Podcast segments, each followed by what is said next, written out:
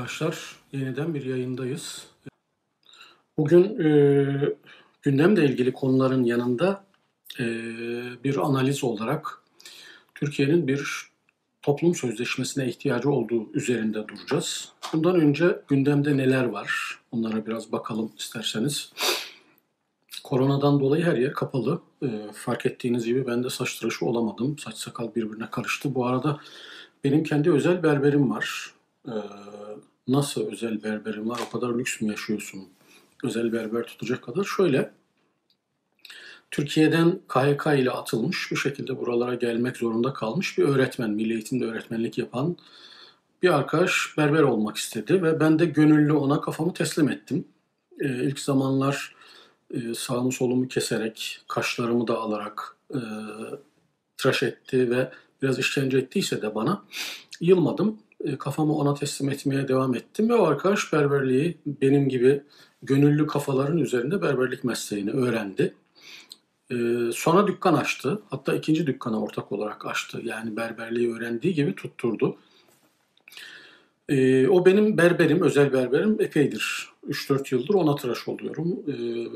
Koronadan dolayı berberler de kapalı olduğu için işte tıraşımız epeyce bir uzadı. Sakal, sakal, saçımız sakalımızı kestik ama saçımız birbirine karışmış oldu. E, böyle devam ediyoruz. e, o arkadaşımız teknik yönü olan, el becerisi olan bir arkadaş. Aslında inşaat işleriyle falan da uğraşmak istedi. Böyle döşeme yapıyor, fayans yapıyor, mutfak işleri falan yapıyor. Yer döşemeleri yapıyor. E, buralarda yaygın yere parke döşeme falan ama e, berberliği tercih etti. El beceriniz varsa, elinizden iş geliyor ise yurt dışında, batıda özellikle el emeği kıymetli olduğu için aç kalmazsınız. Nitekim e, buralarda bir başka arkadaşım daha var. Böyle çok hala İngilizce çok iyi bildiği söylenemez ama bir şekilde el becerisi iyi olduğu için, teknik bir adam olduğu için aç kalmıyor. Hatta çok iyi paralar da kazanabiliyor. E, benim de böyle bir e, hatıratım var. Yani kafamı teslim ederek bir berber yetiştirmiş oldum. Bu benim özel berberim de şu sıralar çalışmadığı için böyle saçımız falan e, biraz büyümüş oldu. Siyaset ısınıyor arkadaşlar. e, anketler, veriler geldikçe Erdoğan'ın aleyhine Erdoğan iktidarının endişelendiğini, paniklediğini görüyoruz. Ve bu endişeden mütevellit de siyaseti dizayn etmeye çalışıyor. E, şimdi yeni işte Muharrem İnce geçen hafta içinde birkaç milletvekiliyle birlikte CHP'den istifa etmişti. Diğerler önce istifa etmişti. E, Muharrem İnce yeni istifa etti. Şimdi zannederim yeni bir parti e, kuruluşu hazırlığındalar. CHP'yi bölebilmek için e, Erdoğan'ın güdümünde yeni bir parti kuruyorlar. Erdoğan kendi oy potansiyelini artırma ihtimalini çok e, umutlu görmüyor zannederim. E, yeni oylar alabileceğini, zeminini muhafaza edebileceğini muhtemel görmediği için başka bir oyun oynuyor. Ne yapıyor?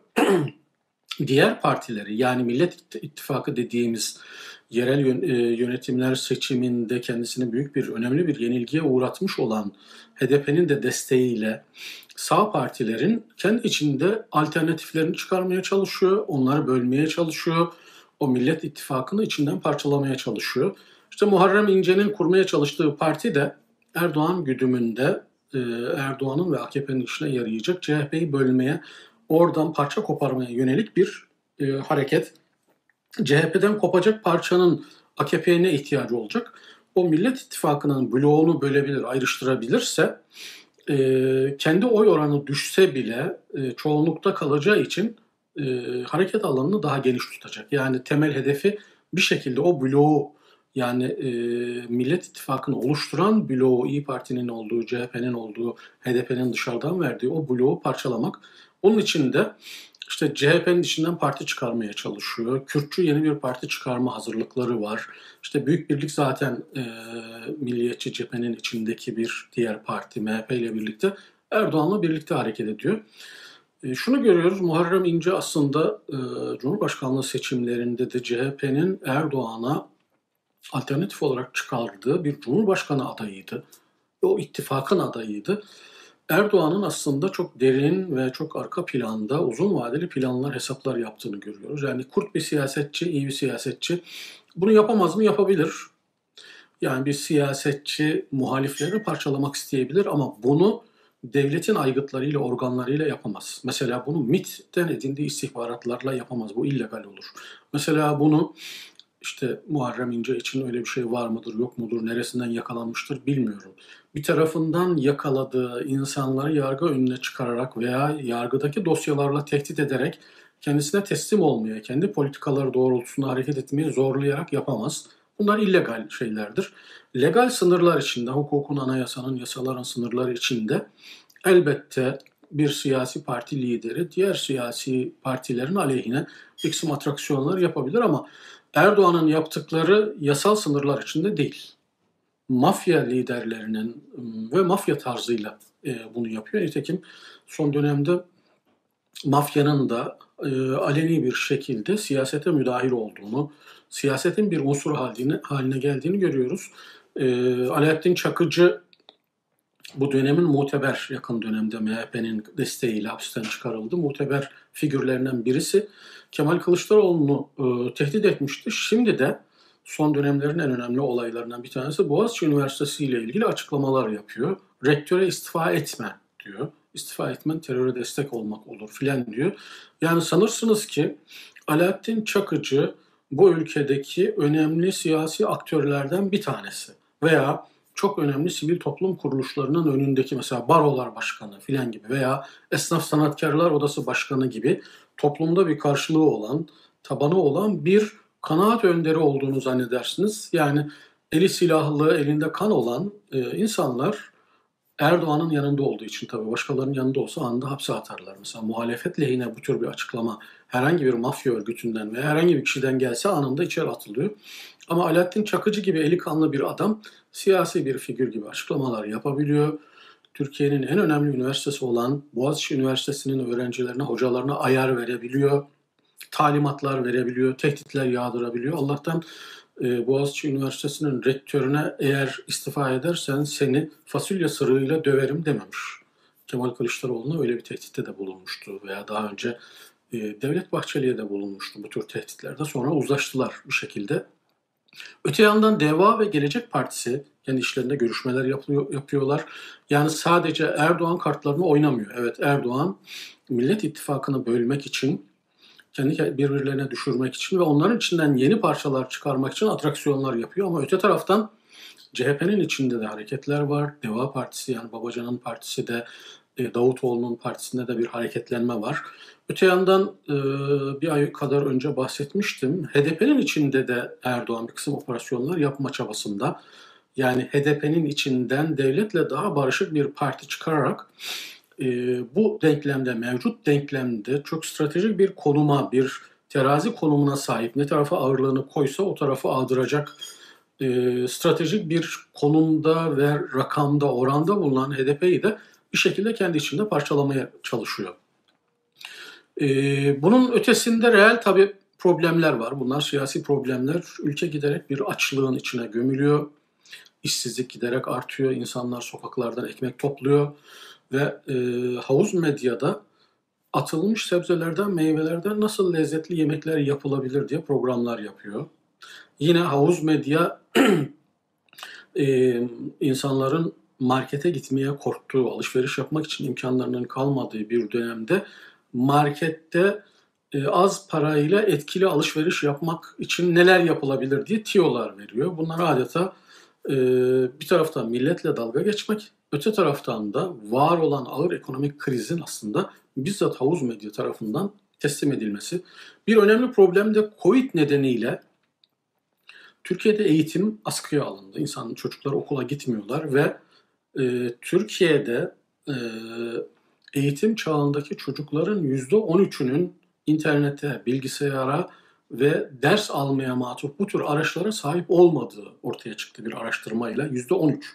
Çok ciddi bir rakam. Zaten Türkiye'de ciddi bir eğitim eşitsizliği var. Yani ülkenin belli tarafındaki insanlarla işte Doğu Güneydoğu'daki insanların eğitim şartları, okul şartları, fiziki şartlar, kültürel şartlar bunlar çok farklı. Buna rağmen bir de %13 civarında çocuğun eğitim alamamış olması eğitim eşitliğine anayasal bir hak bu da. Eğitim hakkı ve eğitimde eşitlikten yararlanma buna çok ağır bir darbe ve bu hiç gündem olmuyor. Mesela buralarda nasıl yapılıyor? Gelişmiş ülkelerde devlet bütün çocuklar internet ihtiyacını karşılıyor. Mesela benim bulunduğum İngiltere'de de bazı çocukların elbette işte mülteci çocuklarına filan bilgisayarlar olmayabiliyor. Devlet bu çocuklara e, dersleri takip edebilmesi için bilgisayar zimmetliyor arkadaşlar. Onlara ödünç bilgisayar veriyor. Gidiyorlar okuldan alıyorlar. Derslerini o bilgisayar petler üzerinden iPad gibi e, bir kısım ders takibi yapabilecekleri elektronik enstrümanlar üzerinden takip ediyorlar. Yani kimsenin derslerden kalmasına fırsat verilmiyor. İşte benim çocuklarım da var. Her sabah aynen okula gider gibi kalkıyorlar ve derslerinin başında bilgisayar üzerinden hiçbir eksiklik olmaksızın derslerine aynen online e, devam ediyorlar. Ama Türkiye'de %13 gibi bir rakamın, bir çocuğun, önemli bir rakam, e, eğitim hakkından mahrum kaldığı, gerekli alet edevatı sahip olmadığı için eğitimini alamadığını e, görüyoruz. Geçtiğimiz hafta içinde e, Taner Akşam bir siyaset bilimci, ODTÜ mezunu. Evet, gündemlerimizden bir tanesi de Türkiye yeni bir toplum sözleşmesine ihtiyaç duyuyor. Bir toplum sözleşmesi lazım. Social Contract dediğimiz Jean-Jacques Rousseau'nun 1700'lü yılların sonunda yani Fransız ihtilalinden önce yazdığı bir kitabın adı bu toplum sözleşmesi. Daha sonra Fransız ihtilalinin oluşumuna da bu kitap ve bu düşünceler, e, Rousseau'nun düşünceleri ciddi bir etki ediyor. Bunun üzerine e, geçen hafta içinde sol kökenli dev genç devrimci gençlikten gelen 1980 öncesi sağ sol olaylarına dan dolayı e, hapis cezaları almış, ODTÜ'de okumuş ama eğitimini Almanya'da devam etmiş sonra akademisyen olarak Almanya'da çalışmış zannederim. Şu sıralarda Kanada'da bir üniversitede hocalık yapan bir siyaset bilimci, bir sosyal bilimci. E, bunun iki sohbeti oldu Taner Akçam'ın. Düşüncelerine katılırsınız, katılmazsınız ama sonuç itibariyle Taner Akçam Türk siyasi hayatı okuttu. Onunla ilgili dersleri, kitapları var. Ben de onun kitaplarını öğrencilerime tavsiye etmiştim. Düşünce olarak e, çok yakınlığımız olmasa da iyi bir akademisyen, Türkiye'yi iyi analiz eden bir akademisyen, yakın dönem Türkiye tarihini. Onun iki ayrı e, mülakatı oldu. Bir tanesi Ahmet Nesin'le idi. Bir tanesi de Erkan Tufan Aytav'la idi. Bunların ikisini de izledim. Ve bunu çok değerli ve gerekli buldum. Yani Taner Akçam'ın e, Türkiye üzerine Türk siyasi tarihi uzmanı olduğu için yakın dönem yani işte 1800'lerden itibaren Tanzimat'tan bu tarafa Cumhuriyet dönemi münhasıran Taner Akçam'ın e, uzmanlık alanı. Ben de e, hocalık yaparken Türk siyasal tarihini yıllarca okuttum. Onun kitaplarından da yararlandım. Bunun söylediği bir şey ben de öteden beri söylüyorum ama Taner Akçam gibi birinin e, söylemiş olması elbette daha önemli, daha dikkate alınır. E, bir de bizim toplumumuzda maalesef bunun haklı tarafları var mı o da tartışılabilir. Böyle muhafazakar kanattan insanları Kemalistler, sekülerler, laikler hiçbir zaman adam yerine koymazlar. Entelektüel yerine koymazlar. Ve son dönemde bu davranışlarını haksız mı çıkardı muhafazakar insanlar en ağır zulümler karşısında? e, çok sınırlı sayıdaki insan hariç hiçbirinden ses çıkmıyor. Ama soldan çıkıyor mu, Kemalistlerden çıkıyor mu oradan da çıkmıyor. Aslında Türkiye'nin bir aydın sorunu var, bir entelektüel sorunu var. Herkes kendi mahallesine çalışıyor. E, ben de aynı şeyleri söylüyorum. Pek çok yayında söyledim. Yani Türkiye'nin eski düzenle devam etmesi mümkün değil. Yeni bir toplum sözleşmesine ihtiyaç var. Bu toplum sözleşmesi, social contract e, denilen şey şu aslında ulus devletin de e, temelini inşa eden, gerçi şu anda ulus devletin daha ötesine, ulus ötesi devlete e, geçilmiş dönem durumda post e, modern bir devlet yapısı var. E, eskiden krallar ve e, hanedanlar devletin sahibiydi. Bu social contract dediğimiz Rousseau'nun yaklaşımı şunu iddia ediyor ve o kabulde gördü. Devletin sahibi ve egemenliğin daha doğrusu sahibi herhangi bir kişi, kral, herhangi bir aile, herhangi bir toplum kesim değildir. Toplumun tamamıdır. Yani egemenliği kullanma hakkı ve yetkisi o ülke sınırları içinde yaşayan toplumun tamamının hakkıdır. Egemenlik o toplumun her bireyinin rızasına dayalı olarak onların rızasıyla oluşturulan bir güçtür, bir tepe noktadır egemenlik dediğimiz şey. Ee, bunun arkasında işte Fransız ihtilali olmuş oldu. Ee, ulus devletler inşa edildi, krallıklar, hanedanlıklar yıkıldı, bu bütün dünyayı sardı. Ama bununla birlikte ulus inşa süreçleri filan da başlamış oldu. Sonra yine bu toplum sözleşmesine dayalı 1700'lü yılların sonunda Amerika'dan başlamak üzere anayasacılık hareketleri başladı. Aslında anayasalar da bir toplum sözleşmesidir veya anayasalar toplum sözleşmesinin kitaplaştırılmış, mücessem hale getirilmiş halidir. Türkiye Cumhuriyeti'nde e, 1800'lü yıllardan itibaren bir yönüyle 3. Selim'den 1700'lerden itibaren bir modernleşme, bir batılılaşma, bir değişim ve dönüşüm oldu ama bu değişim ve dönüşüm hep tepeden inme ve devlet eliyle oldu. E, 1923'te Cumhuriyet'in ilanıyla birlikte e, İttihatçı gelenekten gelen e, aydınların ve Mustafa Kemal'in arkadaşlarının kurduğu bir devlet anlayışı oldu. Maalesef bu devlet yaklaşımı da toplumu şekillendirici, toplum mühendisliğine dair bir şeydi. Yani toplumun geri kalan pek çok kesimini yani büyük kahir ekseriyetini dışlayan, e, var olanları da dönüştürmeye çalışan, Kemalizmin kafasındaki birey ve toplum neyse o modeli inşa etmeye çalışan. Bunun için de devletin eğitim imkanlarını, devletin kurumlarını, kurullarını kullanan, işte dil tarih kurumu kuran, bunun için e, Türk Dil Kurumu kuran, Türk Tarih Kurumu kuran, Türkçü tezler oluşturan, öğretmenleri, imamları, valileri, bütün memurları yeni bir toplum inşası için seküler, milliyetçi, Türk, bir miktar işte e, dini yaklaşımları olmamakla birlikte o homojen ulus oluşturabilmek için Sünni İslam'a kendine göre kontrollü şekilde öne çıkaran bir anlayış vardı. Bu anlayış başarılı oldu mu? Yani Mustafa Kemal'in devrimleriyle birlikte 1923'ten sonra tek parti döneminde ortaya konan o devrimler başarılı oldu mu? Kısmen başarılı olduğu söylenebilir. Kemalist dediğimiz bir toplum kesimi çıkarıldı. Ama e, bu devrimlerin sonucunda aslında toplumda müthiş bir yarılma da oldu. Bu e, Türkiye Cumhuriyeti'nin Kemalizme dayalı anlayışı mesela dindarları, muhafazakar ve dindar olan insanları dışladı, onları baskıladı. Yakın zamana kadar işte 28 Şubat'a kadar böyle bir baskı vardı. Alevileri dışladı, Kürtleri dışladı, azınlıkları dışladı. Zaman zaman onlara ağır baskılar e, uyguladı. Onların mallarına, mülklerine el koydu, sürgünler oldu, işte Dersim olayları oldu. Kürt aşiretlerinin pek çoğu 1925'te, 1930'larda sürgünler yaşadılar filan.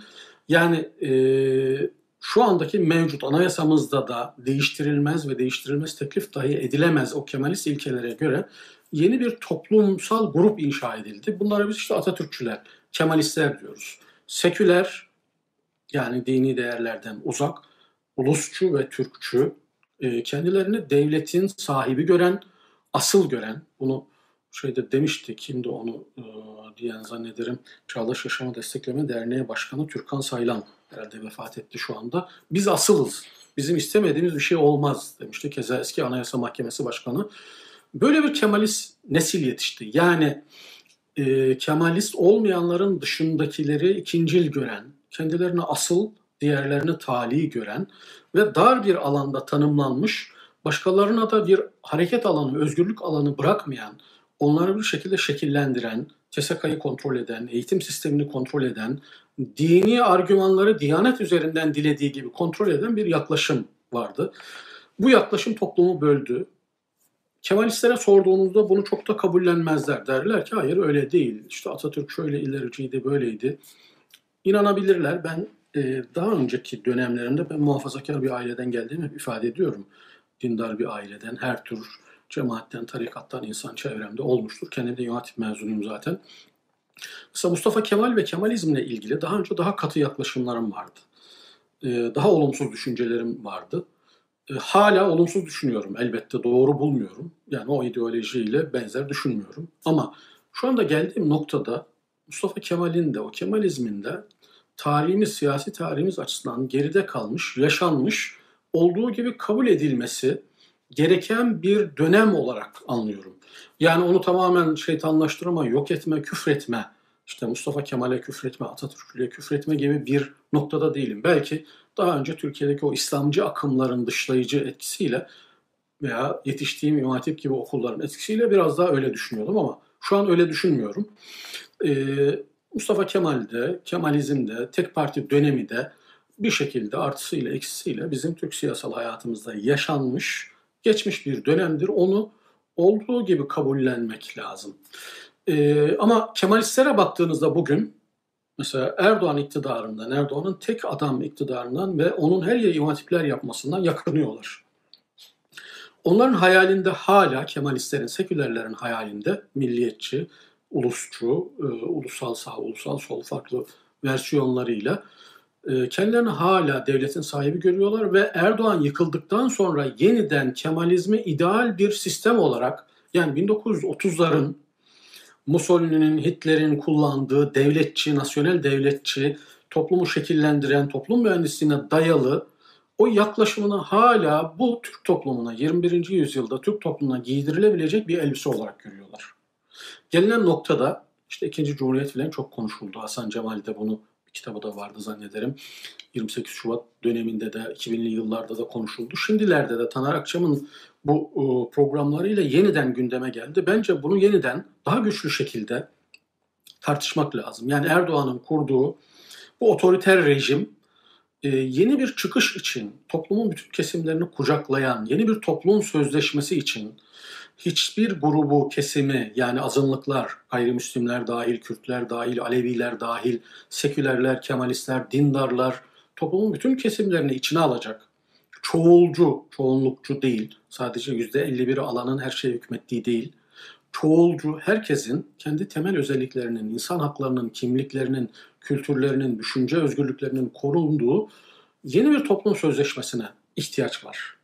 Şu andaki mevcut hal bir sarkaç gibi. İşte katı seküler bir Kemalizm vardı 28 Şubat'ta daha önceki dönemlerde e, müşahede ettiğimiz. Bunlar ötekileri yani ötekinin içinde Kemalistlere göre ötekilerin içinde Aleviler de var, Kürtler de var, dindarlar da var, tarikatlar, cemaatler, azınlıklar bunların hepsi öteki. Hrant Dink'in öldürülmesi de işte bunlardandır. Bu sebepledir.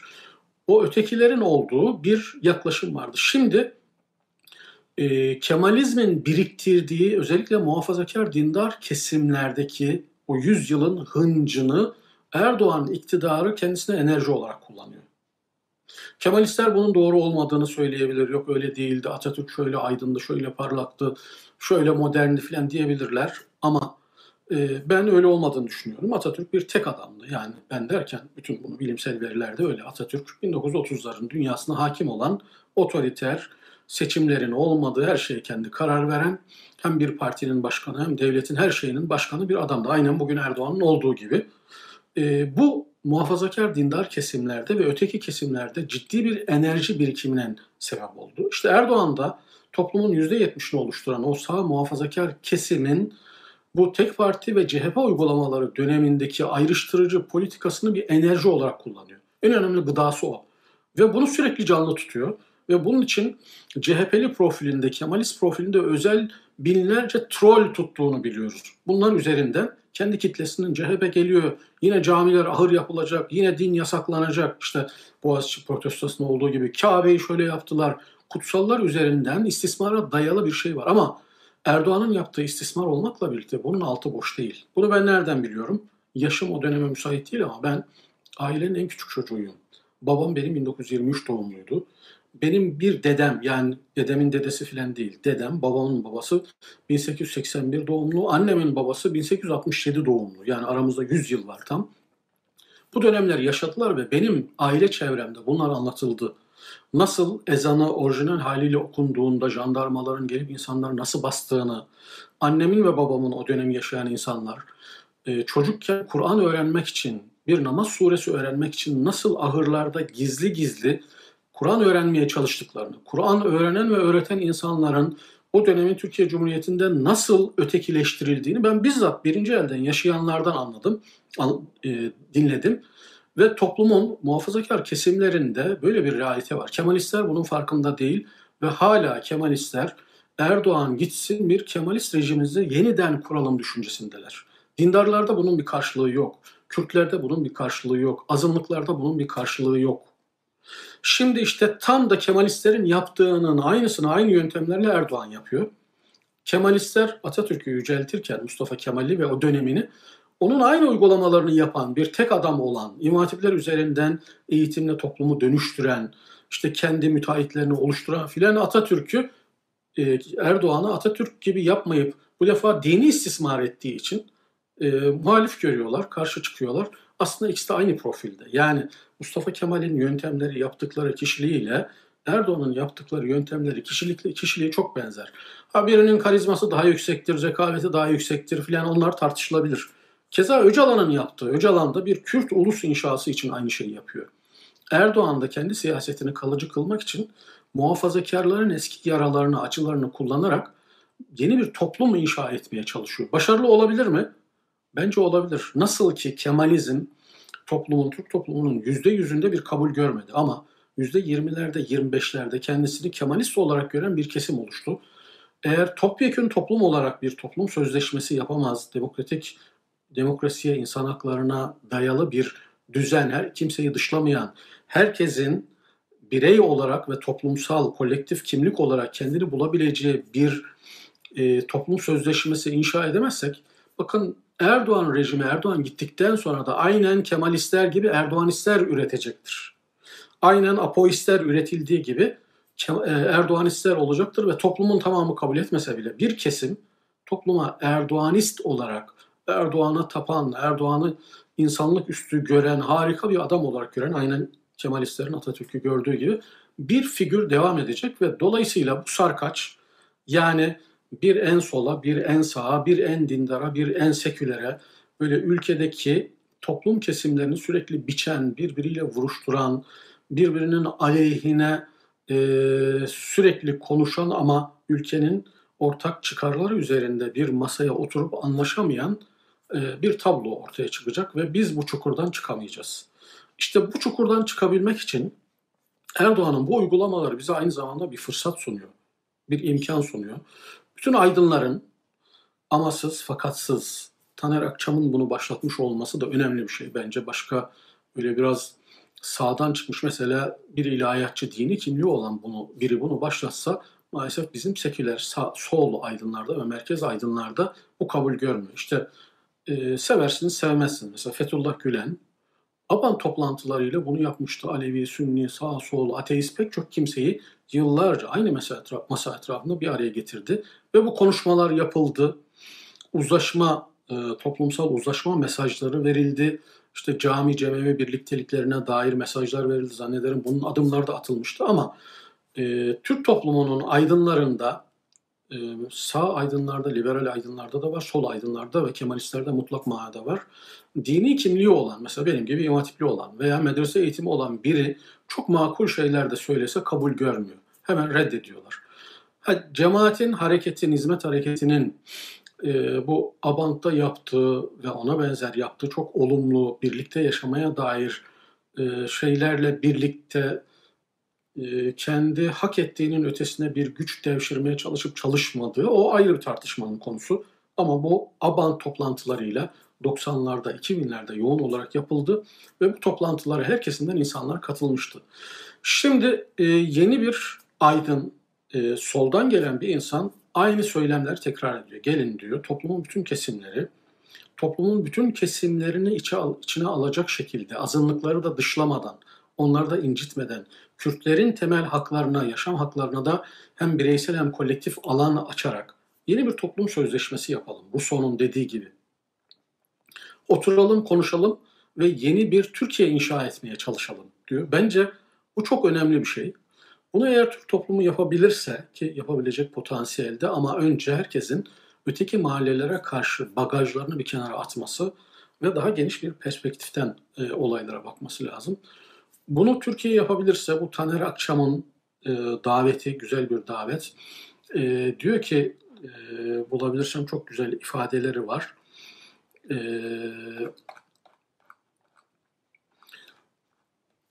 bir dönem diyor işte bir kesime yazık oldu. Kime? Kemalist dönemde dindarlara yazık oldu. 80 ihtilalinde sağcılara, solculara yazık oldu. 90'larda Kürtlere yazık oldu. Köyler boşaltıldı. Şu dönem işte Gülen hareketi denilen muhafazakar kesimin gelişmeye, demokrasiye, insan haklarına, batıya en açık kesimi üzerinde ağır bir zulüm ve eziyet var. Şu an onlara yazık oluyor. Gelin diyor bunu değiştirelim hep beraber. Herkesinden aydınlar olarak. Yeniden birilerine yazık olmasın.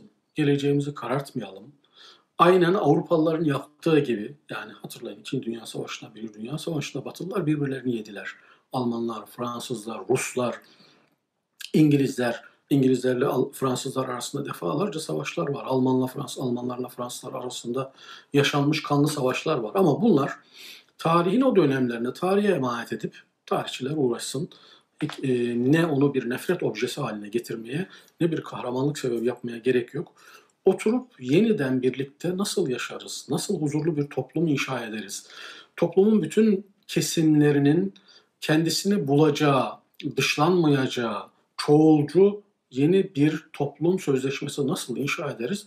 Bunun üzerine kafa yorulması lazım. Bunu yapamadığımız takdirde maalesef Türkiye Orta Doğu'nun bir parçası olarak belki daha da kötü Suriyeleşecek, belki de Iraklaşacak, e, iç savaşlar çıkacak. İnsanımız birbirini daha ağır bir şekilde kırmaya, yok etmeye devam edecek ve yaşanmaz bir ülke kalacak. Bunun olmaması için Erdoğan'ın bu tek adama dayalı baskısını Erdoğan'ın uygulamalarına katılmayan bütün muhaliflerin, kimlerin, yani azınlıkların, Ermenilerin, Rumların, Kürtlerin, Alevilerin, Erdoğan'a katılmayan muhafazakar insanların, solcuların, Kemalistlerin bir araya gelip e, birlikte yaşanabilecek bir toplum sözleşmesi, bir metin üzerinde konuşmaları, anlaşmaları veya bu, bunun zemini önce entelektüel seviyede olur. Aydınların konuşmalarıyla, tartışmalarıyla olur. Mesela Tamer, e, Taner Akçam'a e, Kürt bir entelektüel, ne bileyim işte Alevi bir entelektüel, sağdan bir entelektüel bunlar da katılırsa bu tartışma büyür, gelişir ve bir zemin oluşur. Bu zeminin üzerinden de Türk toplumuna şu an kendisini sıkışmış, bunalmış, açlıkla da ayrıca işsizlikle de imtihan edilen bir tek adamın elinde çivili sopayla başını kaldıranın tepesine vurduğu bu rejimden Türk toplumunda kurtulmak istiyor. Ama maalesef Türk aydınları ve Türk muhalefeti, Türkiye'deki muhalefet buna bir alternatif, bir çözüm üretemiyor.